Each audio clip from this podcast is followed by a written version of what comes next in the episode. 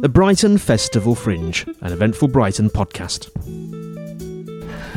Well, I'm sitting in Pavilion Gardens on a quite a nice sunny day, a little bit chilly, but quite a nice sunny day, with Mr. Duncan Sibbald, who is the playwright and producer of uh, the play Keep Taking the Tablets. Hello, Duncan. Hello, how are you? I'm very well, thank you very much. Uh, now, tell me, or tell us, about uh, this play, Keep Taking the Tablets. Keep Taking the Tablets is a play about my life with uh, my mum's mental illness. Mum was uh, schizophrenic, manic depressive, and probably from the age of seven, when I first remember my dad telling me in the uh, corridor of a mental hospital not to talk to any strange people, I realised that my life with mum was going to be slightly different. So it chronicles um, parts of my life with her. Amazing. Now, I, I, think there's probably a big story behind this play because it's, it's, it's based on true events in your life. I mean, tell us a bit more about that. Yes, I've um, I've had to have my mum sectioned four times, which is a an absolutely horrible thing to have to do. It's taken away somebody's liberty, um, and I've been through two very serious suicide attempts with her. Um, and on the last one, she she was read the last rites, and the nurse with me told told me that we probably just had an hour left, um, and she pulled through.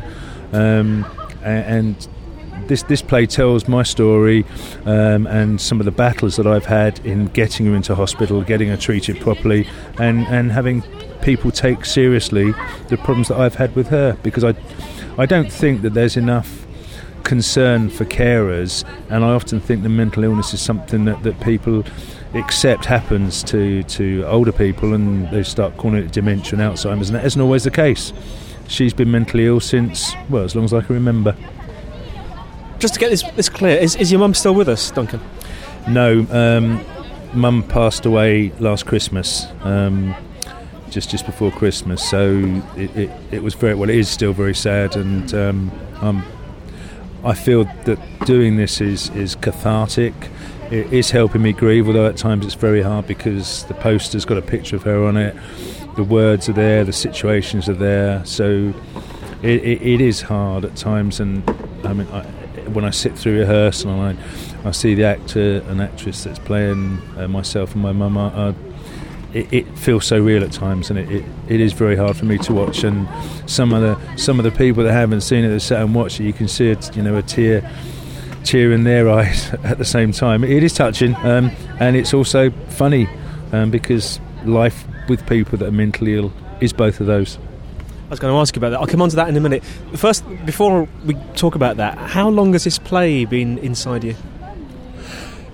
Um, probably since the, probably over the last twenty years. I've I've written notes. I've always wanted, like everybody, I've always wanted to write something, and um, eventually I have, and I, have you know I finished it, and I was I was very very pleased. But I've been writing notes about it, um, you know, and I, I, could probably probably do a mini series, let alone just a play for the Fringe. Um, but who knows? Who knows what's next?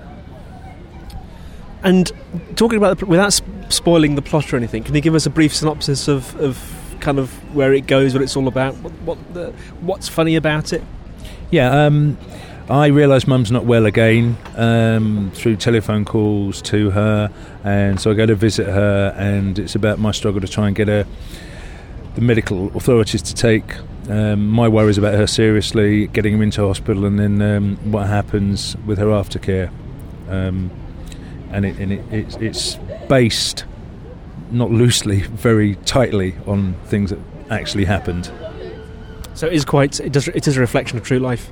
Oh, absolutely, yes. And I and I think the reason why it will touch so many people is because it happens in so many other people's lives, and uh, I, I think they'll they'll definitely be able to see that and feel that. It's an interesting subject, isn't it? What what role do you think? This is a one of my a classic Andy White awkward questions. So bear, I'll understand if you can't answer it. What what role do you think um, plays like this have that sort of highlights things that happen in real life that people perhaps don't want to talk about or, or don't acknowledge that much? Um, firstly, it means that you can see that it's not just happening to me. It, it helps other people realise that you're not alone.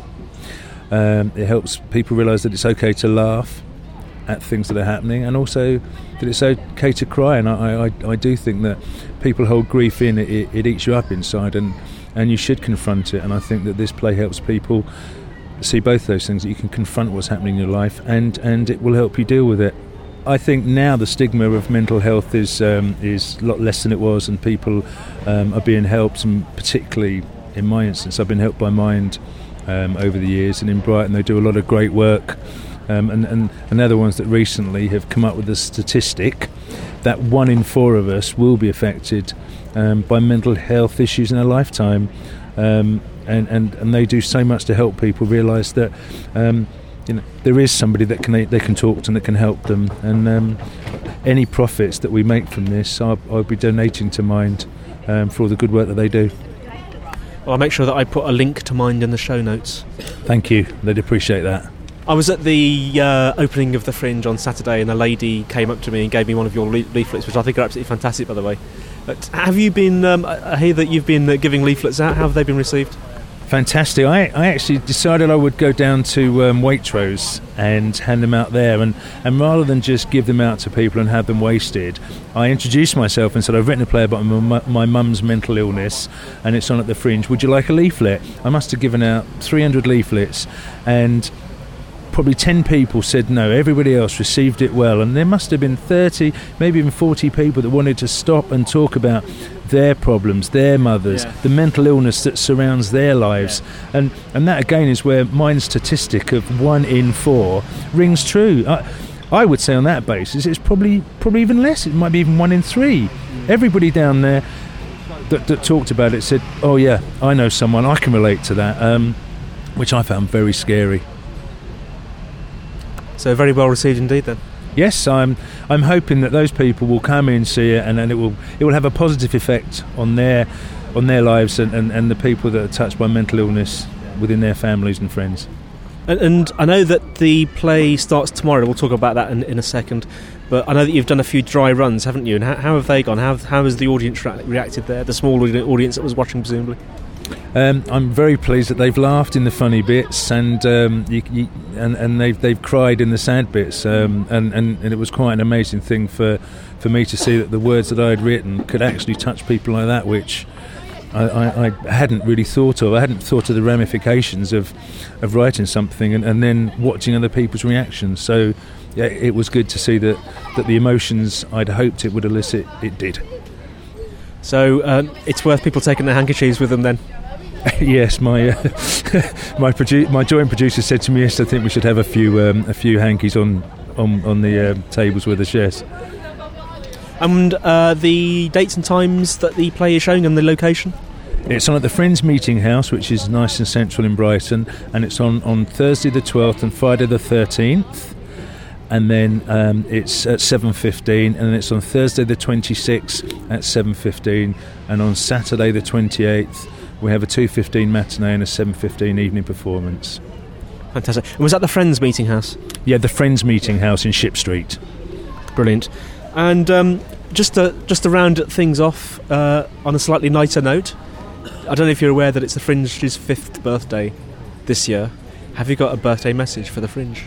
Yes, um, save me a piece of cake, and um, I look forward to the next five years. Well done. Duncan Sibbald, thank you very much indeed. Thank you, Andy.